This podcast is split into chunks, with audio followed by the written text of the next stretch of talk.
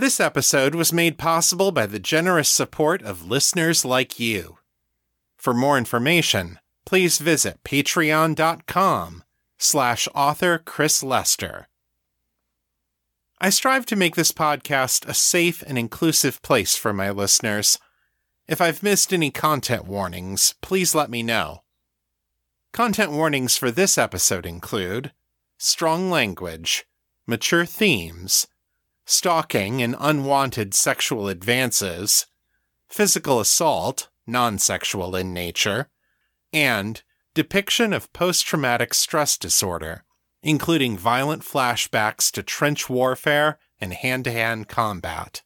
Listener discretion is advised. You're listening to The Raven and the Writing Desk, the weekly podcast about the writings of Chris Lester and Liminal Corvid Press. This is episode three forty-three. Hello, listeners. Welcome back to The Raven and the Writing Desk. I'm your host, Chris Lester. You can learn more about me and my work at chris lester dot org and metamore city dot com. Each week, I bring you a piece of my fresh new fiction and tell you about my life and my writing. So let's get started. Here is this week's story.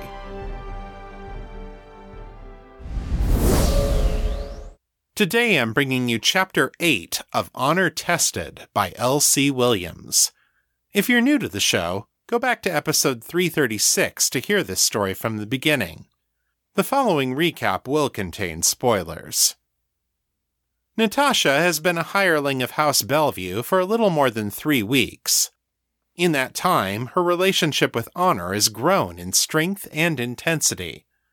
This afternoon, as she and Honor were on their way home after having tea with Alex's mother, Honor confessed that she was in love with Natasha. She admitted one other thing, too. The power exchange that they experimented with early in their relationship is not something she can do lightly or recreationally. Honor consents that there is another version of herself waiting to emerge, a submissive self that wants to belong to Natasha completely. If Honor ever lets Natasha collar her again, it will be for keeps. Natasha will be her mistress, and the Lady Honor will only be a mask for public consumption. She cannot play at being Natasha's slave, so if Natasha wants Honor in that way, she had better be ready to commit to it. Natasha was shocked at this confession, and disturbed at the amount of trust in her that it implied. She does want Honor, but the sort of bond that Honor is talking about, which the sensualists call a covenant, is something very like a marriage. Natasha never imagined being in that sort of relationship, and she's sure that she isn't ready for it. Honor accepted this, and entrusted Natasha with her mother's butterfly necklace, which has become the symbol of Honor's submission. When Natasha is ready to become Honor's mistress in truth, she can put the necklace on Honor, and Honor will be hers. The submissive has the power to say no, always. Honor has just given Natasha the power to say yes.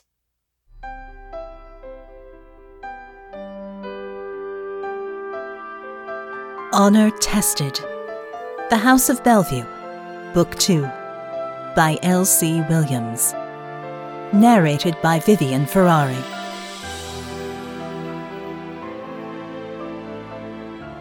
Chapter eight, Exercise. Honor had some letters to write before dinner, so Natasha left her in her chambers and headed back to her own bedroom. She had just unlocked the door when she caught a flicker of movement in her peripheral vision, behind her and to the right.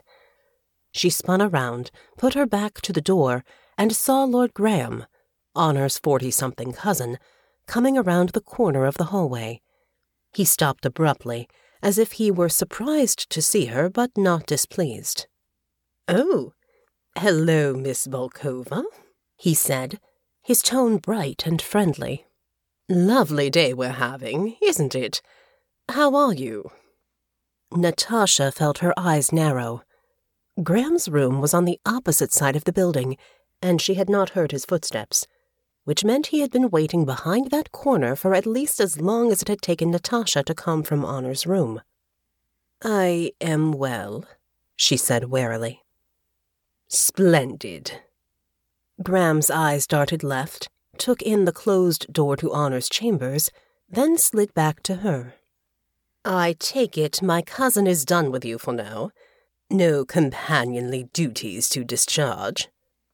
In talking to Graham, Natasha often pretended to be less proficient with common than she actually was. In this case, though, she did not have to fake it. "Discharge?" she asked, a vision of soldiers firing rifles running through her mind. "Do you have work right now?" Graham asked, enunciating his words a little more slowly and clearly than was strictly necessary. "I am going to exercise," Natasha said. It was the truth. Lord Bellevue had given her access to the guard's workout room, and she needed to stay in condition if she was going to protect Honor. Graham did not know this, of course. His eyebrows shot up. "Goodness! How very modern of you! I must confess, I'm a bit of a fitness enthusiast myself. I suppose I can thank the army for that." He patted his own chest, which seemed to swell a little under his touch. "Mens sana in corpore sano, you know." Natasha vaguely recalled hearing that phrase before, but if anyone had told her what it meant, she did not remember it now. "Ah, uh, yes, quite," she said. She actually didn't know what that meant, either, but according to Honor, it was a polite thing to say when she had no idea what a person was going on about. Graham slid a few paces closer to her. "Tell me, what's your regimen like? Some sort of calisthenics? Bicycling? Tennis?" His smile turned lascivious. "Or do you prefer the more intimate forms of exercise?" Natasha folded her arms and leaned back against her bedroom door. Alarm bells were going off in her head now.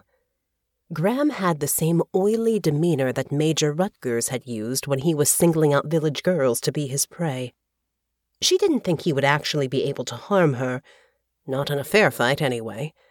But the hallway was empty except for the two of them, and the bedroom door's muffled sound surprisingly well. She was alone with a powerful man, and if things went badly, she knew which one of them would be believed. She needed to discourage him from this line of questioning, and fast. "I fight," she said bluntly. "You know Savate?" Graham's eyes widened. "Lantony's kickboxing? Why, that's the same art they taught us in the army." "Da," she said, smirking at his reaction. "I sparred with guards, Greenlee and Dorian." The two guards were fellow veterans, though they had served in the Fanchoir and Arambi theaters rather than in Songefield. "How remarkable," Graham said, and emphasized both words equally. "And how progressive of them, teaching a lady to defend herself." That wasn't what had happened, of course. Natasha had learned Savate in the army, and learned it better than either of her current sparring partners. But she saw no need to correct him. "Da," she said again. "And I am late for practice, so please excuse me." She nodded to him in parting, turned the doorknob, and entered her room without turning her back on him.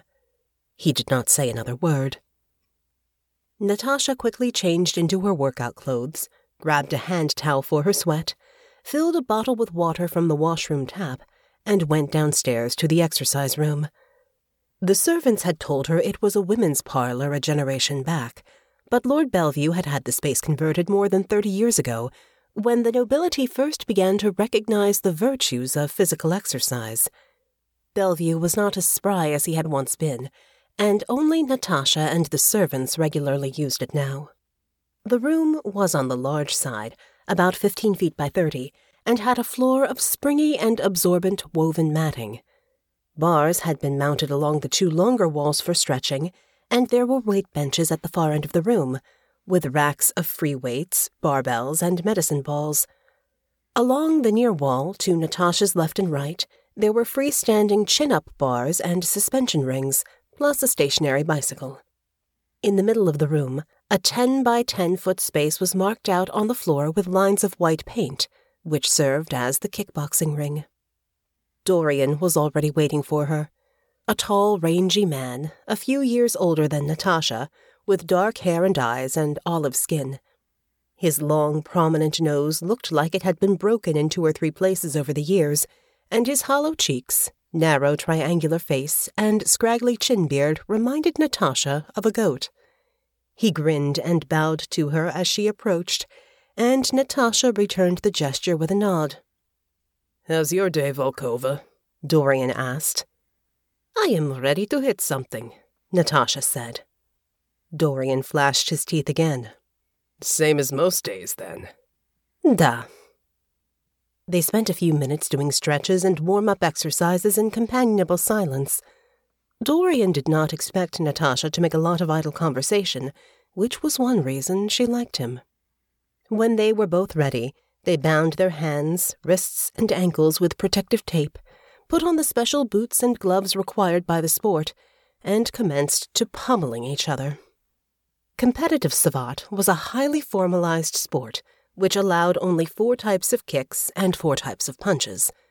Natasha had seen tournament matches and found them, frankly, boring.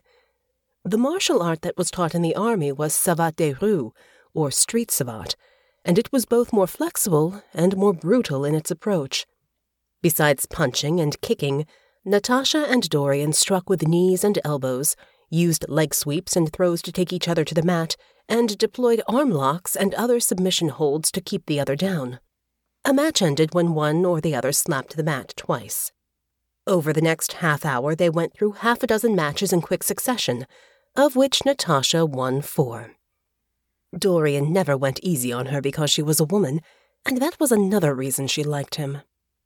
They were taking a break for water and to catch their breath when the door to the room opened, and Lord Graham walked in. He was dressed in the traditional loose vest and trousers of competitive savate, and he had his gloves and boots tucked under one arm. His belly had a small but distinct paunch that was only visible because of the skimpy uniform, but he had a solid, powerful frame, and his arms and legs still looked well-toned. Dorian immediately straightened to attention. "Lord Graham, it's been a while since I've seen you in here, sir." Graham shot the guard an irritated look, as if he didn't care to be reminded that he was out of practice. He covered it with a bland smile a moment later. "Miss Volkova reminded me of how much I missed it," he said, turning his eyes on Natasha. "Perhaps you would like to go a few rounds? I may be able to give you some guidance on your technique. I should tell you, I did win top marks in my division for three years running." Privately, Natasha wondered what the purpose was of such a boast. Was he trying to impress her? If so, talk was cheap. If he was as good as he implied, that skill would be obvious when she stepped into the ring with him. If he wasn't, he would look like a fool. Either way, she was annoyed at him for intruding on her practice time. But a request from a nobleman could not be easily dismissed. And so, warily, she nodded. "Best of three," she offered. "Splendid," Graham said. Natasha drank some more water and waited for the nobleman to complete his warm-up exercises. His stretches seemed designed more to show off his muscle tone than to actually prepare for combat. Natasha only watched him with half an eye, but she caught him sneaking repeated looks in her direction. Perhaps he wanted to see if she was impressed. Dorian sidled up next to her, his eyes on the weight benches at the far end of the room. In a voice low enough that only Natasha could hear, he said, "Be careful, Volkova." Natasha quirked an eyebrow in his direction. She responded in the same tone. "Oh, is he very good, then?" Dorian's mouth compressed into a thin line. He seemed to struggle with putting something into words. "Not As good as he believes. Natasha shrugged one shoulder. This is true of most men, I find. The guard grimaced. Just be careful. Natasha felt sure that she was missing something. She would have questioned him further, but Graham was stepping forward now into the ring, pulling on his gloves and eyeing Natasha expectantly. She set aside her water, put on her own gloves, and came up to face him from about six feet away. They bowed to each other from the waist, keeping their eyes on each other the whole time. Graham smirked, and his finely groomed goatee exaggerated the expression.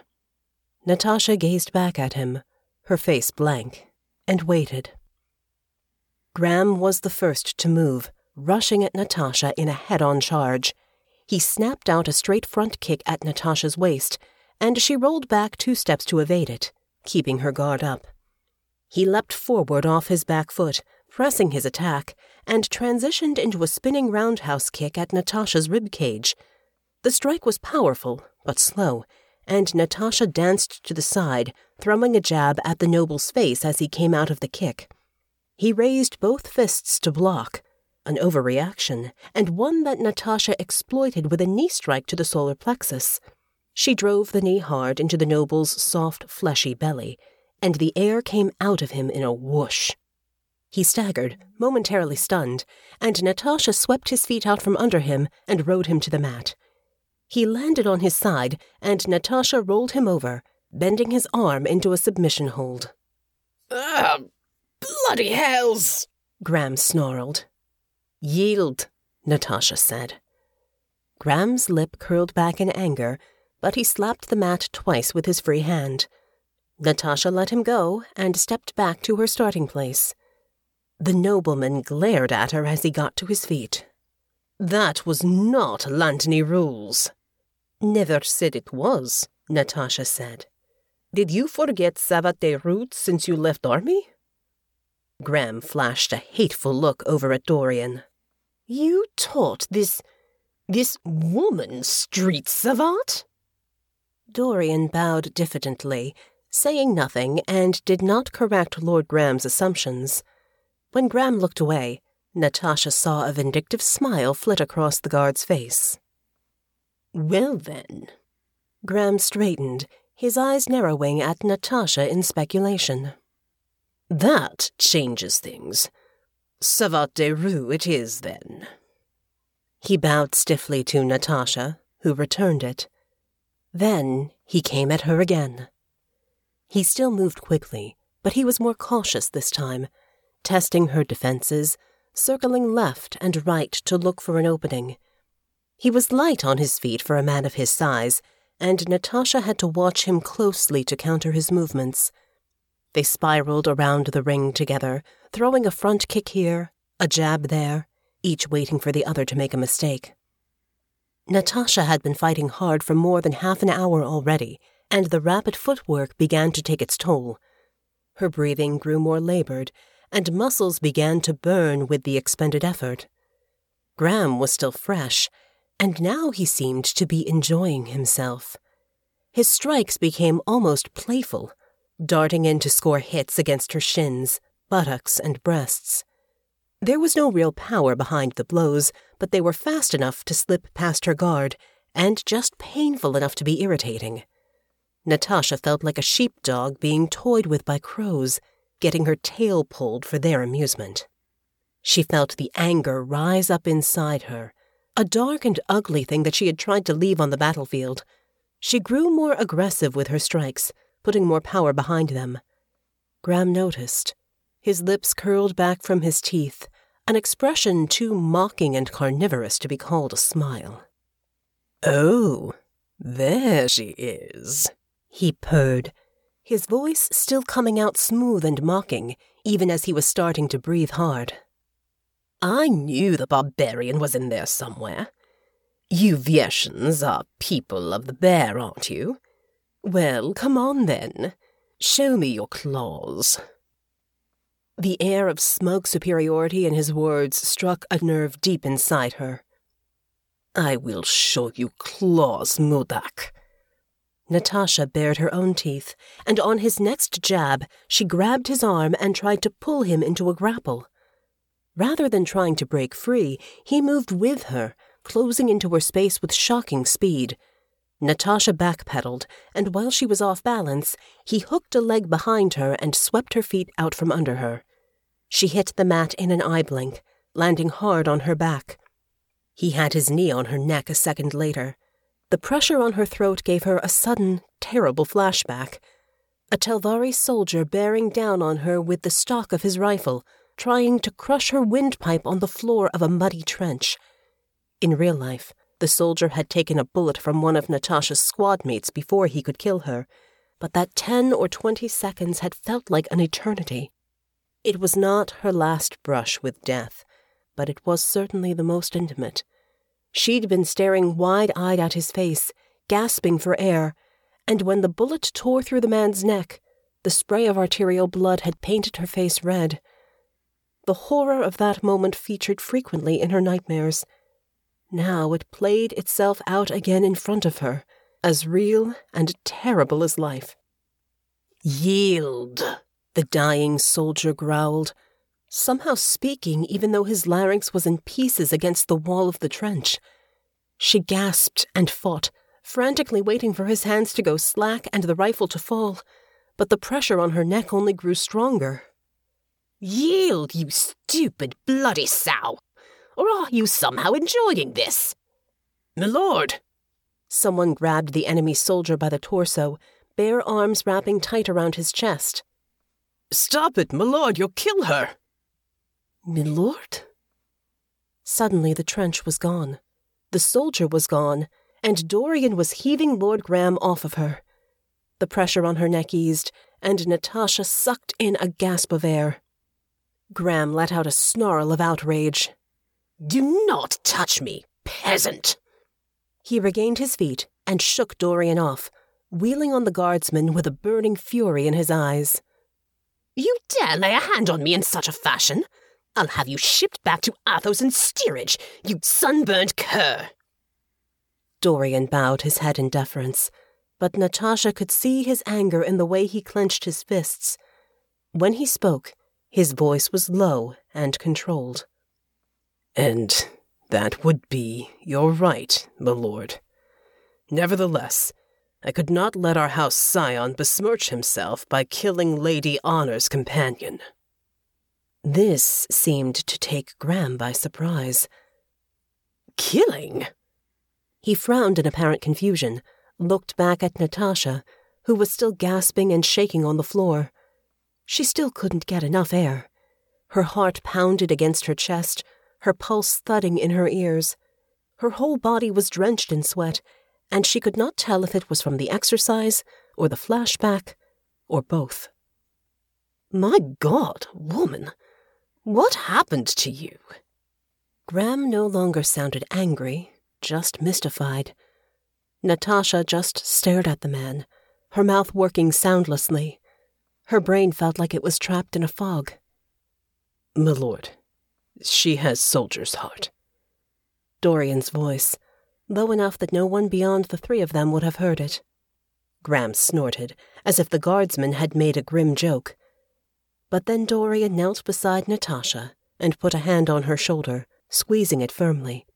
The contact helped to ground her, to make the here and now more real and present than her terrifying vision. "You're all right, soldier," Dorian said, craning his neck down to look her in the eyes. "You're all right."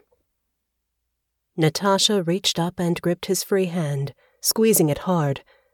Gradually, her racing heart quieted, the constricted feeling in her chest eased, and her breathing slowed. She focused on Dorian's eyes, nodded slightly. "Spasiba, mój drug." "Nizacta," Dorian murmured, and helped her to her feet. Lord Graham had been watching this whole exchange with a kind of bewildered fascination. Now he looked Natasha up and down, as if he were really seeing her for the first time. "You were in the war?" he asked. There didn't seem to be much point in denying it. "Ninety-first Infantry," she said. Iron Griffins. Graham's eyes went wide. Havain. He spoke it under his breath, like a quiet curse. As far as Natasha was concerned, it was. She just nodded. The nobleman looked away, now visibly discomfited. After a long, awkward moment, he cleared his throat. Well, that explains why Lord Bellevue invited you to stay with us. A muscle jumped in his jaw, and he added, perhaps a bit sullenly, The man has always been taken with heroes. I am not hero, she thought, almost on reflex, but she bit it back before she could say it. However she felt about what she had done at Havain, the Empire's elite saw it quite differently. She had the medals to prove it. And if her being branded a hero would persuade Graham to back off of her, then by all the gods she would take it. She headed back to her corner of the ring, picked up her towel and water. After mopping off her face and taking a long drink, she headed for the exit. Where are you going? Graham asked. We agreed to best of three. Natasha stopped and sighed, suddenly feeling profoundly weary. Is not necessary, Lord Graham. I yield third match. You win. Behind her, Dorian made a sucking sound between his teeth. Natasha looked back at him. The guard had a pained expression on his face. He shook his head slightly, as if in warning. Lord Graham seemed not to notice this. He was glaring at her now, and looked deeply offended. You shall do nothing of the sort, he said. I will not have it said that a jumped-up farm girl let me win. Natasha was sick of this man. She should never have agreed to this match in the first place. If she fought him again now, so soon after an episode, she had no idea what would happen. She might forget where she was again. She might kill him. Her hands were trembling, and she vividly imagined wrapping them around his throat. Tell people whatever you want, she said flatly. You want to say you beat me? Say it. I will not disagree. This seemed to make him even angrier. So, you would have me be a liar then? I do not care what you are, Natasha snapped. I serve Lady Honor. I do not serve you. She turned her back on him again and walked faster toward the exit. Soldier's heart, Graham called out behind her, his voice dripping with scorn. They should call it what they did in my father's day. Cowardice. Weakness.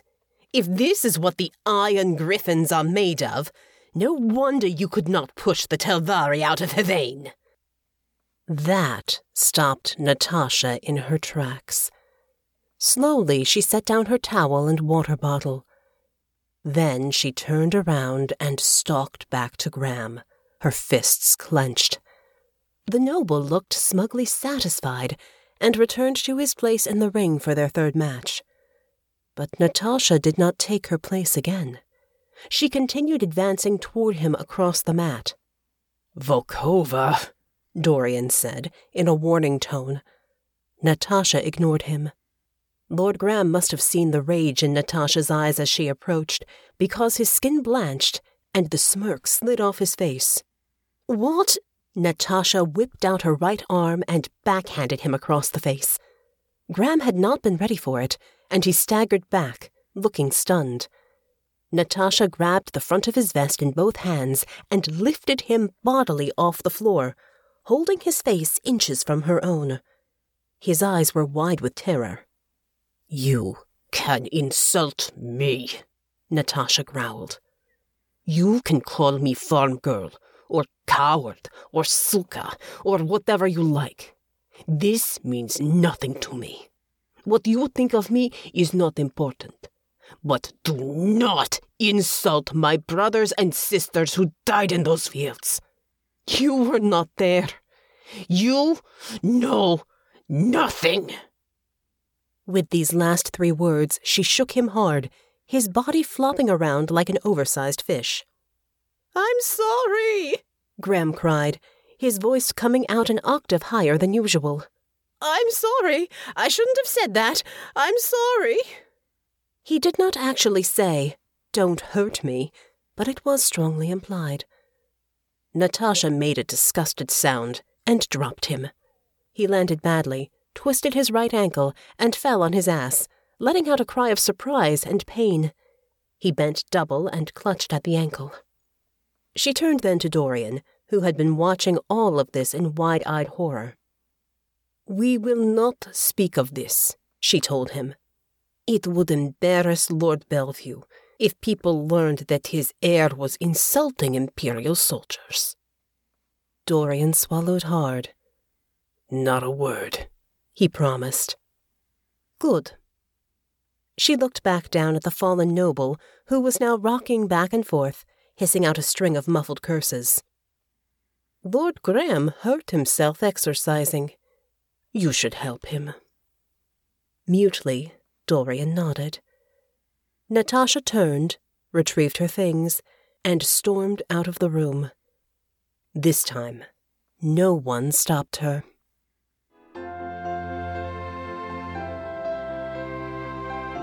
And that's the end of Chapter eight. Come back next time, when Honor has her first outing with Noble Yasmin and meets the leader of the Succession Reform Movement. Chapters of the House of Bellevue will be released over fifty-one weeks at a rate of one chapter per week. If you'd like to listen to it faster, all three books are available now on Amazon and Audible. To learn more about these characters and their world, please visit w w w dot author l c williams dot com. Now it's time to check in on my writing endeavors. Here's your weekly writing report.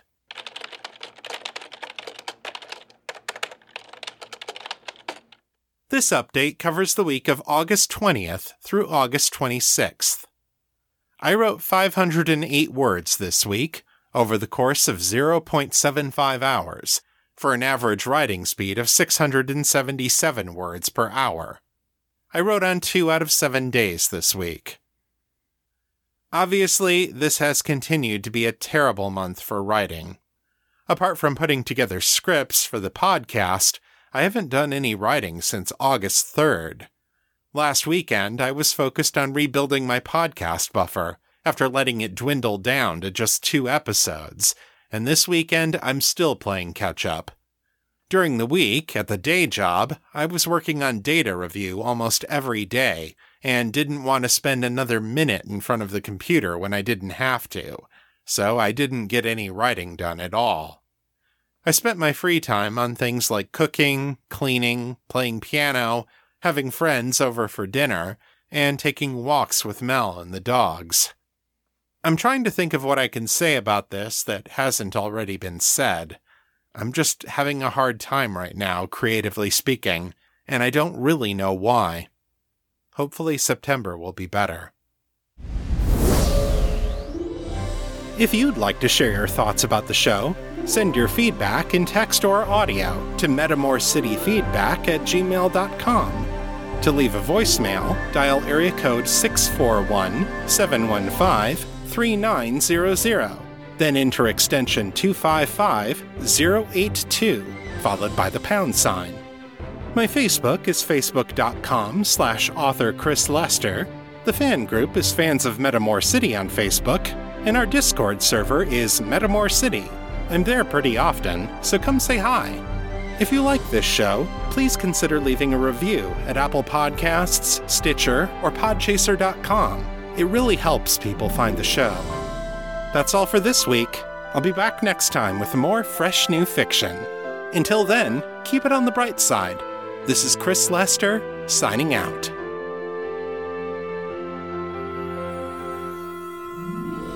The contents of this podcast are copyright twenty twenty-two by Chris Lester and Liminal Corvid Press. The show is released under a Creative Commons, Attribution, Non-Commercial, No Derivatives license, so don't change it, don't sell it, but feel free to share it all you like. For more information about this license, please visit creative commons dot org.